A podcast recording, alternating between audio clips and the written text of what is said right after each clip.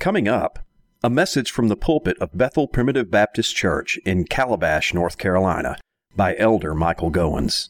For information about Bethel Church, please visit our website at bethelpbc.us.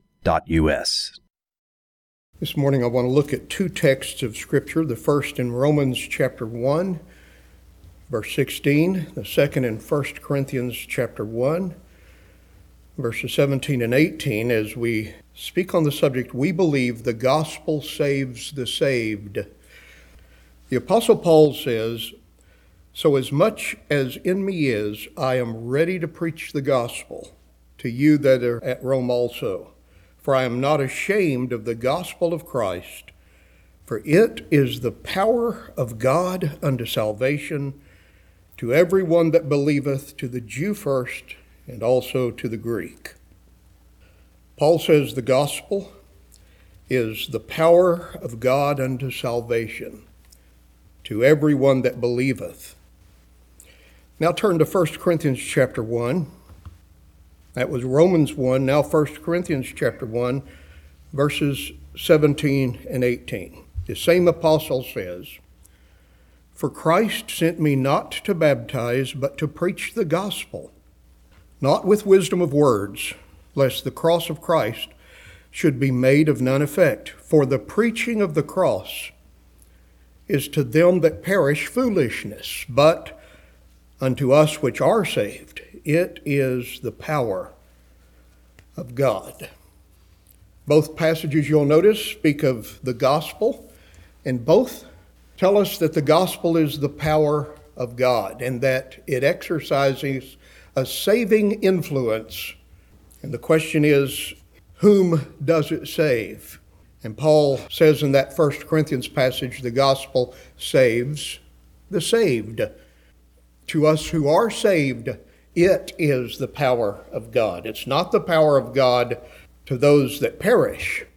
It is foolishness to them, but to the saved, that is, to those who've already been born again, the gospel is the power of God. With this sermon, we come to the final topic in our mini series on the things most surely believed among us. This has been an intramural kind of study, that is, it's designed primarily for those of us who are primitive Baptists to help us remember what we believe and why we believe it. In the course of this ser- series, I've talked about the new birth. We believe in the new birth. We've talked about the everlasting covenant. We've talked about the finished work of Christ, and today we talk about the purpose of the gospel.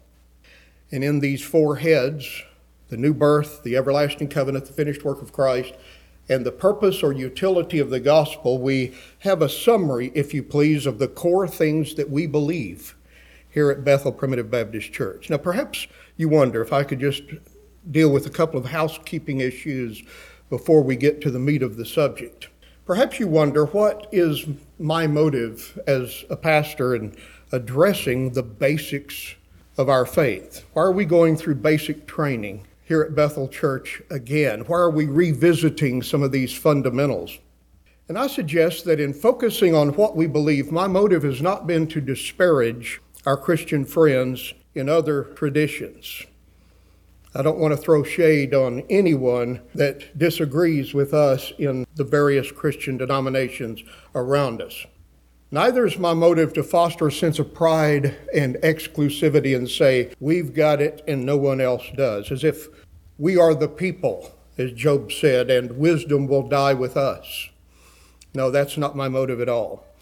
But I'm convinced that it's important for us to be firmly established with the reasons that we do things as we do.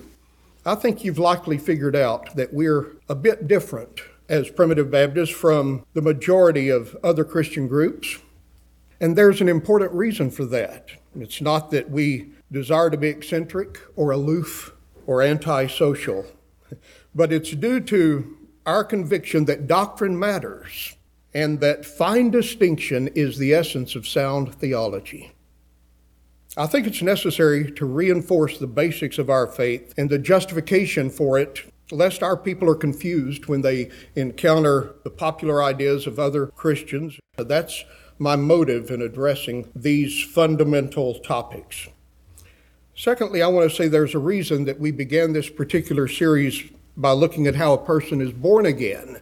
Now, if you've heard primitive Baptists preach for long, you know that it is not uncommon for them to start before the foundation of the world. And we dealt with that, the everlasting covenant, God's plans to save a people before the world began, but we dealt with that secondly, and we addressed the new birth, being born again, the doctrine of regeneration first. And the reason I did that is because that topic is the theater, if you please, where most of us will encounter a difference of opinion as we interact with our Christian friends.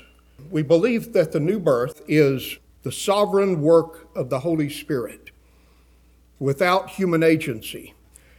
But it's at this point that the majority of our religious friends believe that a person must hear and believe the gospel and make a decision for Christ in order to be born again. So we believe that God does it directly, but our friends believe, as, as a rule, that the preacher is an instrument that God uses to help populate heaven.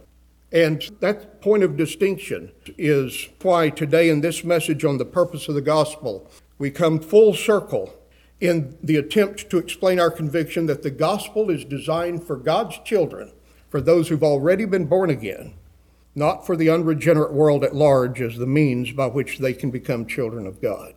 Now let's look at the two texts that I mentioned today. Romans 1:16 and 1 Corinthians 1:18 both affirm that the gospel is the power of God unto salvation. But that passage in 1 Corinthians 1:18 affirms that the individual who is saved by it is one that has already been saved for heaven. Listen to it again. For the preaching of the cross is to them that perish foolishness, but unto us which are saved, it is the power of God. Notice the two classes of people in that text. You have those that perish, that is, those that will finally be judged, those that are spiritually dead in trespasses and in sins, those that perish. And then you have those who've been rescued from that perishing state. Now, we know, don't we, that every human being by nature is in that first category. We're all Adam multiplied. And we're born into this world under condemnation for our sins. And left in that condition, we would all spend eternity estranged from God under his judgment. But you see, some have been rescued out of that. The word saved in the Bible is an important word, and it's important that you understand that that word is used in different ways. Now, we use the word saved in different ways, don't we? Perhaps you had a near miss on the highway and you say, The Lord saved me. Now, you're not talking about salvation in the ultimate sense, that He saved me from hell. You're saying He saved me from injury and potential death in that car wreck. He saved me. When Peter was walking on the water and he began to sink and he cried out to Jesus, Lord, save or I perish, is he thinking in ultimate categories? Is he worried about going to hell when he dies? no, he wants to be saved from drowning, right? And common sense is a good help when it comes to interpreting Scripture. Now, the fact is, many in the religious world today, every time they read the word saved in the Bible, they automatically think that it's talking about salvation from hell to heaven. But there are different kinds of salvation, and in the scriptures, the concept of salvation is a picture word suggesting the thought of being rescued from danger. Rescued from danger. What was Peter's danger on the Sea of Galilee? The danger of drowning, the danger of physical death. But he was rescued from that. And the same is true, dear friends, for us. Here's what we believe here at Bethel Church Jesus Christ is the only Savior of His people in the ultimate sense. Jesus saved everyone that was given to Him by the Father before time began. He saved them at the cross, and the Holy Spirit comes and applies that to their hearts when they are born again. But there are deliverances or salvations in time in this present life that we need on an ongoing basis. And my beloved, the gospel is God's powerful resource for delivering his children as they live in this world. It saves the saved. To those that perish, the gospel is just foolishness. It's absurd to them. They are perplexed why we would be interested in being at church on Sunday morning, listening to a man pontificate for 45 minutes on someone that lived 2,000 years ago and on a God that we cannot see in a world that we've never personally visited. They say that's foolishness. But you know, there's something in this message that to the heaven born soul is powerful. There's something in the message of the gospel. Now, what I'm doing this morning is not so much preaching the gospel, I'm preaching about the gospel. I'm telling you what it does, I'm talking about the mechanics of it. But I love to preach the gospel. And this is coming up on the month of December. And we have even more impetus to think about God manifesting himself in the flesh, coming to this earth, taking our sins upon himself, living a perfect life, going to the cross with our sins imputed to him, and Jesus dying in the stead of his people and accomplishing salvation. That message is good news. That's the gospel message, right? That Jesus is God. He visited this earth and he took our sins upon him and won the victory for all of his children over sin, Satan, death, hell, and the grave. Jesus Christ is our conquering hero. I love to brag on Jesus. I love to tell the story of Jesus and his love. But I think it's also important for us to know that the gospel does not have any effect on those who've not been born again. The gospel doesn't save the unbeliever, it saves the believer. It is the power of God unto salvation to everyone that believeth. And you show me a believer, I'll show you somebody who's already been born again. For only a child of God who has spiritual life, that God has worked in their hearts, has the capacity to embrace the good news. Other than that, he's repelled by it. It's foolishness to him. Now, the reason I stress this is because I don't want us to become confused, because you would probably agree we're in the minority when it comes to this view on the purpose of the gospel. It doesn't matter what brand you want to talk about of Christian people, and again, no disparagement upon any of them intended. But everyone believes that the church is the means or the instrument, that the word or the sacrament is the instrument by which a person becomes a child of God. I do believe that the gospel is the means for living the Christian life.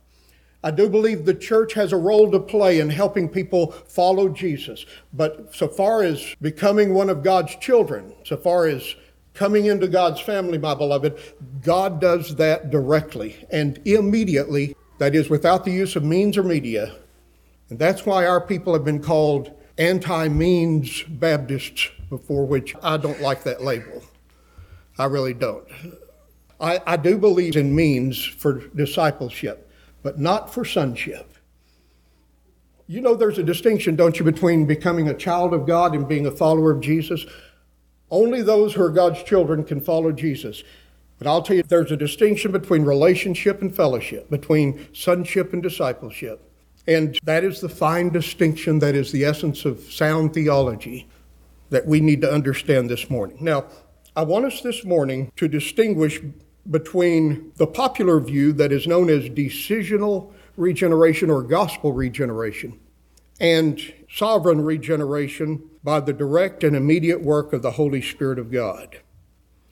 So, we're going to address the subject first negatively this morning by talking about the problems with the gospel regeneration view.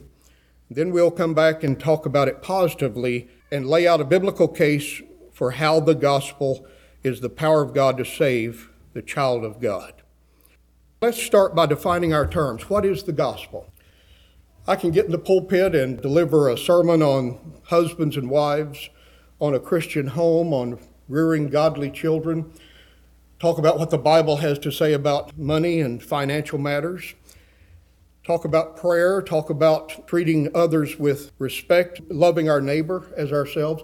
We could talk about all of those things, but they are not necessarily the gospel message. Now, it's all the Word of God, but the gospel is a specific message. It means good news, right? The word gospel means good news. And I'll tell you, I love to hear some good news because I get a lot of bad news from this world. Doesn't matter what channel you turn on, you're going to get um, news about murders and tragedies and thefts and deception and all sorts of heartache that's going on in this world. But you know, the gospel in the midst of all the bad news of this world is good news. But to whom is it good news? It's good news only to those who've been previously born of the Spirit of God. And if it means something to you, if hearing the name of Jesus and being reminded about what he did for us brings joy and peace to your soul, dear friends, that's an evidence that you've already been born again. If you're a believer, that belief is not the cause of your regeneration, it's the effect of the divine work of grace in your soul. So, what is the gospel? It's good news concerning the person and the work of Jesus. The person of Jesus is his identity. Who was he? That's the person of Jesus. The work of Jesus has to do with what did he do? And the good news focuses on Christ as its theme, who he was and what he did, the person and the work of Jesus. Paul says 1 Corinthians 1:23a, we preach Christ crucified. Notice the person of Christ, what he did, crucified. 1 Corinthians 2 2, he says, I determined not to know anything among you save Jesus Christ, there's his person, and him crucified, there's his work. And Paul defines the gospel in specific terms in 1 Corinthians 15, verses 1 and 2, when he says, Brethren, I declare unto you the gospel. Now, notice the gospel is not an offer. And this is an important distinction. The gospel is not a well meant offer of salvation, that God is throwing it out there saying, Whosoever will, you come take it. Now, there is a sense in which the Lord says, Whosoever will, but that's to those who've already been given spiritual life. But the gospel is not a well meant offer. In the Bible, it's called a declaration, it's a proclamation. The gospel is not an offer, it's a declaration. It's not a proposition, it's a proclamation. Now, when a dignitary issues a proclamation, he's not saying if you will cooperate with it, then it'll come to pass, but he's simply proclaiming a fact. And that's what the good news is it is a declaration about a fact, an objective reality that has already taken place. And this gospel, Paul says in our text, is God's means of saving or delivering the regenerate child of God. How does it deliver us? It delivers from ignorance, from false teaching. This message will deliver you from deception in this world, and there's a good bit of that that we encounter. It'll deliver us from legalism. That's a bondage. Peter says it's a heavy yoke upon our neck that we're not able to bear. The legalistic idea that you have to save yourself by being good. Which one of you could possibly live up to that standard? I couldn't. And the good news is that the Lord did for you what you couldn't do for yourself. It delivers us from ungodly behavior and sinful attitudes. Do you need help in that area? Anybody here ever have any sinful attitudes? I, I sure struggle with my old nature, and the gospel helps me to remember what the Lord's done for me and how I should live in response to His grace. And the gospel delivers us from discouragement and hopelessness and despair. I've seen it at funerals. I've seen families march in ready to lay to rest the dearest on earth to them, and the light had gone out of their eyes. They had lost all strength and will to continue. It was a tragedy. Their grief was palpable. And then, as the minister was blessed to tell what God planned before time, what Jesus accomplished at the cross, and what the Holy Spirit has done for the unworthy. You see, this is all God's work, and we didn't do anything to merit it or to deserve it. Grace is the unmerited favor of God bestowed upon the undeserving and, in fact, the hell deserving recipient. And as the preacher was blessed to tell about the home that Jesus has built for us by his sovereign grace, that is awaiting every heir of promise, and we will all be together again, never to part or to bid farewell again. My beloved, I've seen that family find hope in the message. And they marched out still, no doubt, brokenhearted but yet with new resolve, new hope, new reason to keep going because their thinking had been lifted above the tragedy of the moment to see that their loved one had not ceased to exist, but simply had passed into that upper and better world, and that one day they would be reunited with them because of God's amazing grace. My beloved, the gospel has the power to deliver the discouraged, and it's delivered me many a time. Has it ever delivered you? Has it delivered you from hopelessness? Has the gospel ever lifted you from the pit of despair and you found reason to keep going in the good news of Jesus Christ and Him crucified? Indeed, we should rejoice in the truth of Romans 1:16. The gospel is the power of God. It's a powerful message. But we must not assign to this verse a meaning that contradicts 1 Corinthians 1:18. The gospel is not the power of God unto salvation to them that perish or the unregenerate. No, it's foolishness to him. It's only the power of God unto salvation to the individual who has already been saved. Now, in the moments remaining today, let's speak negatively. Let's first analyze the problem and show the errors of the gospel means position. And I want to give you four reasons, we'll probably only get to a couple of them this morning, that the gospel means position, the gospel regeneration view, is in error. And first of all, I would say this morning that decisional regeneration, the idea that you have to hear the gospel and respond to it in order to go to heaven, does not adequately satisfy the tension between the doctrine of total depravity and the act of believing. Listen, if you will, to the next chapter in 1 Corinthians, 1 Corinthians 2, verse 14. The natural man receiveth not the things of the Spirit of God, for they are foolishness unto him. Now, that language is reminiscent of what we just read in 1 Corinthians chapter 1 foolishness. The natural man receiveth not the things of the Spirit Man in his natural state is not interested in spiritual things. For their foolishness unto him, neither can he know them, because they are spiritually discerned. Watch the next verse. But, in contrast, he that is spiritual judgeth all things, yet he himself is judged of no man. The contrast again is between two different classes of people the natural man, man in his native state, apart from grace, and then the person who's been born again, as God has marked him out and changed and transformed his thinking. He says the spiritual man is able to understand, but the natural man does not discern or understand spiritual things. He cannot, he says, know them, for they are spiritually discerned. In fact, the gospel is foolishness unto him. What this verse is teaching is that a person has to be born again before they can believe. Regeneration comes before faith. Life comes before action. You can't expect a person who's dead in trespasses and in sins, and the Bible uses that language on purpose. They are as incapacitated to spiritual life as a deceased person is to natural life. By nature, that's where all of us are because of Adam's transgression, we come into this world spiritually dead. We're conceived in sin, as David says in Psalm 51, verse 5. That is, we're talking about the doctrine known as total depravity. And you see, here's the distinction. If a person ever gets a sense of the state of man by nature, he will have to believe salvation's by grace and grace alone if man will ever be saved at all. It's because people fail to understand the doctrine of total depravity. That they say that man can do something to help the Lord out, or he can do something to accomplish his own eternal salvation.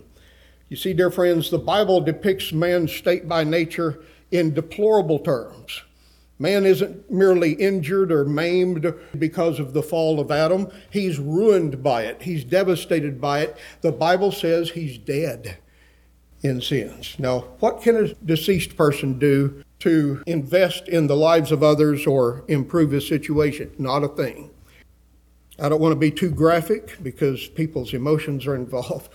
But if you went out to the cemetery and you offered a Thanksgiving meal to a loved one that is now gone home to be with the Lord, I dare say they wouldn't say thank you. They wouldn't consume the meal. You know that's true, don't you? Because the deceased can't respond.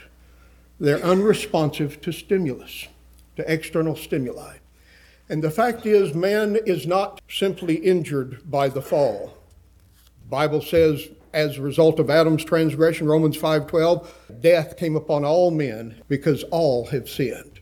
Romans 6:23 says the wages of sin is death. And in Ephesians 2:1, man by nature is said to be dead in trespasses and in sins. And you hath he quickened. God did a work in your heart. Now, I'm talking to a group of people here today, and probably most everyone here. There was a time in your life where that attitude that didn't care about God, didn't want to please Him, didn't want to honor Him, that you had in your heart was changed. And suddenly you have a desire, suddenly you have an interest. Why is that the case? Because you have been quickened by God. You hath He quickened who were dead in trespasses and in sins.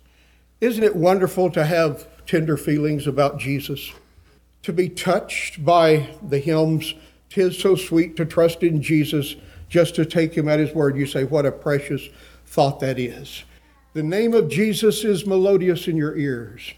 The good news that God, who's holy and august and majestic, has condescended to your lowest state. He stooped to help the unworthy, and He has favored us, and He's been so good to us. Somebody says, God has been with me all my life long. But have you always been with Him? No, dear friends, there was a time when we weren't with him. But you see, our lives have taken a different direction. Isn't it wonderful? Paul says to the Corinthians, 1 Corinthians chapter 6, verse 11, such were some of you, but now you're justified. Now you're sanctified by the Lord Jesus and by the Spirit of our God. You've been changed. I want to ask you what made the difference in your life from what you were originally and what you are today? Why do you have feelings toward the Lord? Why do you want to learn? Why are you interested in spiritual things? You say, Well, I'm not as interested as I would like to be. But you see, there's a desire there. That desire was born by the grace of God. It wasn't resident in your heart or mind by nature. And I'm here to preach the gospel the good news to tell you why you have that desire. Now, did news ever make the event happen? The news reports the fact, at least technically. Theore- you know, that's the way it's supposed to be. News is after the event, and somebody tells you what happened. The newsboy on the street. Now, some of you young folks aren't going to understand what I'm saying, but newspaper boys used to walk up and down the streets of major cities waving a newspaper saying, Extra, extra, read all about it. And somebody would come by and give him a nickel, maybe a quarter, and he would hand them a newspaper and they could see what the news was. Well, the gospel's good news. I'm not helping to make salvation a reality I'm not helping the Lord populate heaven. I'm just the newsboy standing on the corner saying, extra, extra, read all about it. I want to proclaim, I want to publish what the Lord has done. Really, what a preacher is, he's a publisher. Psalm 68 11 says, The Lord gave the word, and great was the company of those that published it. A publisher is one who reports something that's already taken place. And when the Bible speaks of the good news of the gospel, it calls those who preach it publishers. Listen to Isaiah 52, verse 7.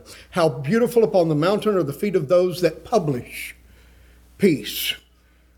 Now, here's the runner, the courier. You see, back in the day before they had email, text message, telephones, telegraphs, teleprimitive Baptist, they carried messages from one city to the other by runners or couriers. How beautiful are the feet? Why does it say their feet are beautiful? Because they're running swiftly to bring a message. How beautiful on the mountains are the feet of them that publish peace, that proclaim salvation, that saith unto Zion, Thy God reigneth. He says, that publish the news of salvation. That's what a gospel preacher is. He's a publisher. God gave the word. He's the source of truth, and a great company published it, just like other primitive Baptist preachers. I'm part of that company who is trying to tell the old, old story. And all I'm doing is bringing you the news. Now, the news did not affect the event. The event happened yesterday. I'm just here to tell you the war is over. And that is a comforting message. Jesus fought the battle. Jesus won hands down. And here is why that gospel regeneration, the idea that the preacher is the instrument God uses to help populate heaven. This is why I disagree with it because it doesn't satisfy the tension. There's tension between the doctrine of total depravity, that man can't respond until he's given spiritual life. Man doesn't have spiritual senses, he doesn't have spiritual capacities, and the act of believing. 1 John chapter 5 verse 1 tells us that belief comes after new birth. Listen to this verse. Here's a good verse for you to put in your arsenal and think about when it comes to this sequence of salvation. Regeneration, the new birth, must precede gospel faith. 1 John 5 1, he says, Whosoever believeth, present tense, that Jesus is the Christ. Now, here I am today, and I believe Jesus is the Christ. Now, he's going to say something about me. The person who believes that Jesus is the Christ is born of God.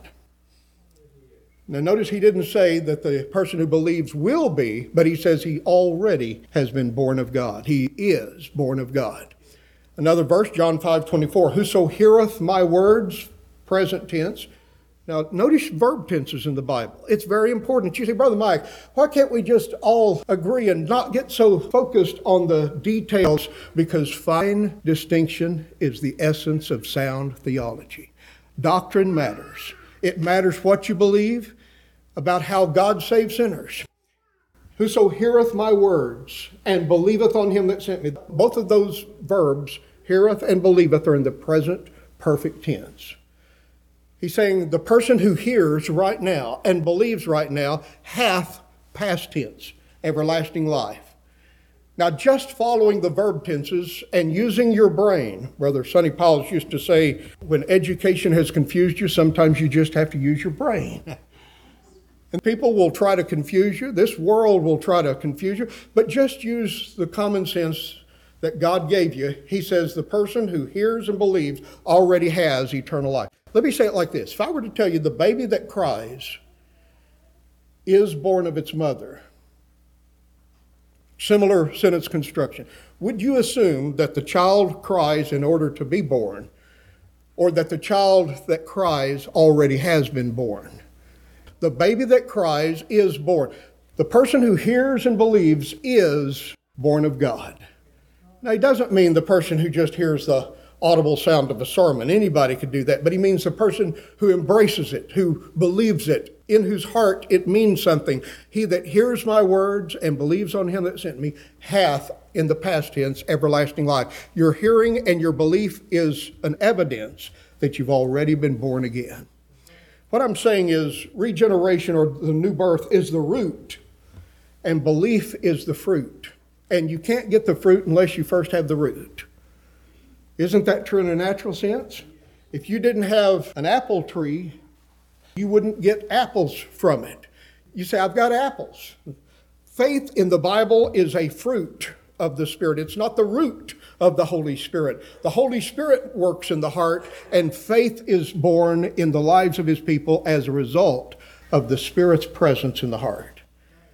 You say, Brother Mike, this is so unnecessary. No, my friends, it's very important, and I want our people to know that why we do things the way we do here is because we believe that God is the only one who can save his people from heaven. God the Father planned it, God the Son accomplished it, God the Holy Spirit applies it. Now we're telling you about it in the gospel. And the good news is that the Lord has done it all, even though you didn't deserve it, and He gets all the credit. When I get to heaven, I won't be looking up some evangelist or personal worker or soul winner or pastor that told me I won't give thanks to my parents. Thank you so much for telling me about Jesus to get me here.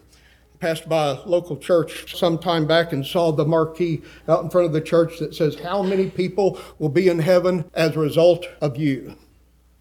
Well, that's a simple question, and it has a simple answer not one. But I'll tell you, there will be a multitude there as a result of Jesus Christ. He's the Savior. He's the only one who can save a person from their sins. But my beloved, I want to tell God's children, as many as I can find, I want to be blessed to sow the seed of the good news so that they can find the freedom and the liberty. Because so many people are worried about their eternal souls and they're worried about their loved ones. I've met people, visited with people through the past 40 years of pastoral ministry who've said things like this I toss and turn on my bed. I worry myself every evening about my children, wondering whether they are saved or lost.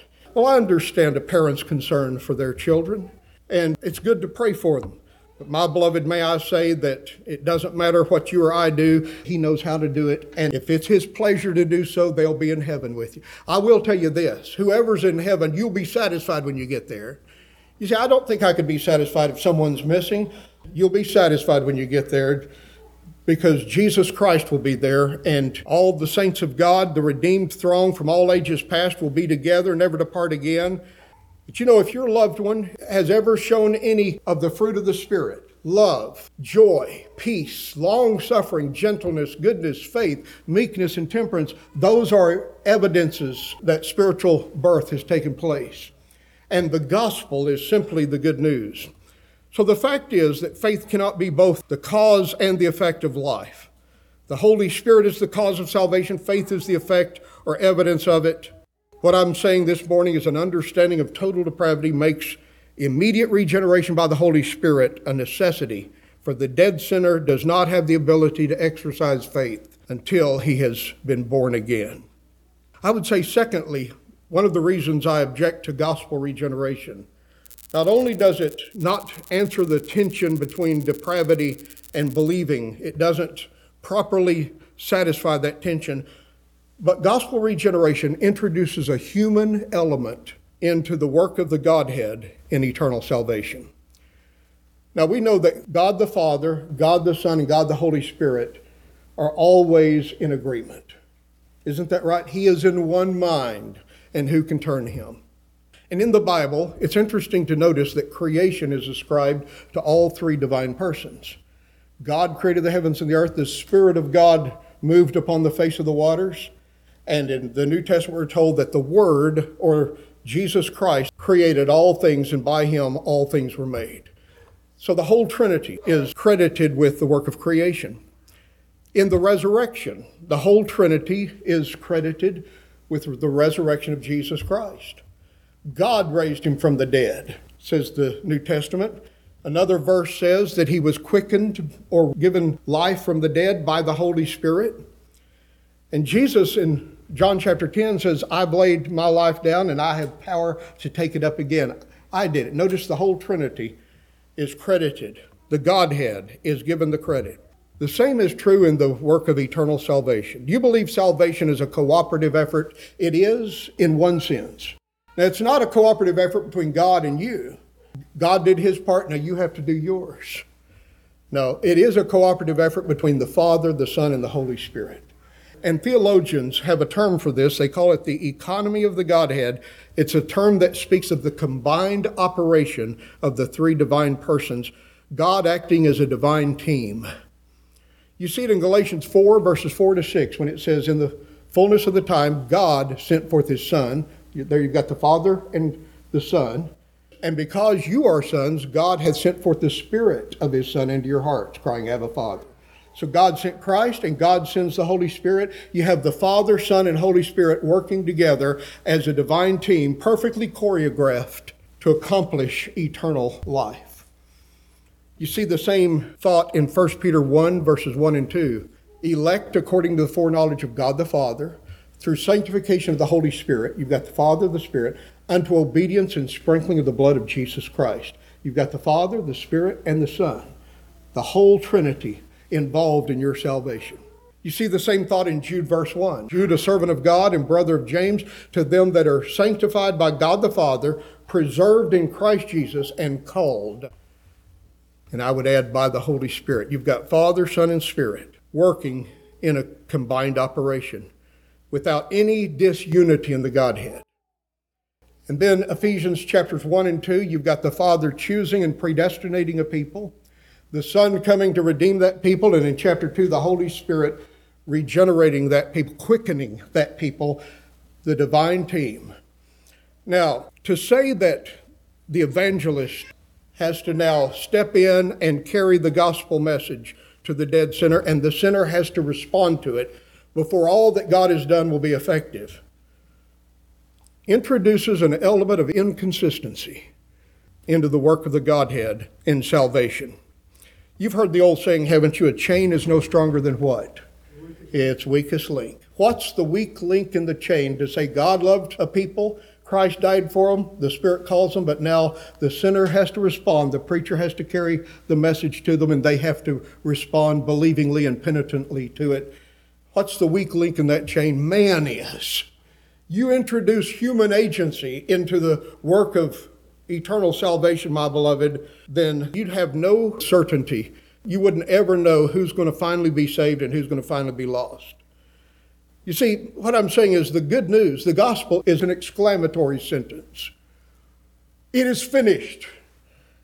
If you will do your part. Is that what he said? No, I'm so thankful there's not an if there. It is finished, but some won't cooperate. No, he does. It is finished, exclamation point. But what the idea of gospel regeneration does is it turns an exclamation point of the finished work of Christ into a question mark. The addition of the human dimension to this equation makes the outcome uncertain. What if a sinner heard the gospel and refused to cooperate? Does that ever happen? I'm telling you it does. Romans chapter 10 says, What if some do not believe? shall their unbelief make the faith of God, the faithfulness of God, without effect? Does man's unfaithfulness, his unbelief, discredit and trump? Does it overcome God's faithfulness? No, my friends, I'm telling you that God will have all that he intends to have. Now, our unbelief will affect whether we enjoy the benefits of this message while we live in this world, but it won't change the final outcome. What I've been preaching this morning is the idea that the gospel is designed to deliver God's born again children. It's the power of God to save them, to save the saved. One last verse, Acts 13 26 says, Men and brethren, children of the stock of Abraham, and whosoever among you feareth God, to you is the word of this salvation sent. To whom is the word of this salvation sent? to those who are God fearing people, to those who fear God. According to Romans 3, man by nature has no fear of God before his eyes. So if we preach the gospel today, the only person who's going to respond to it is the person who's already been changed, who has a reverential respect for God implanted in his heart. And next time, the Lord willing, we will look at several ways that the gospel exercises in a positive way this transforming power in the lives of God's children.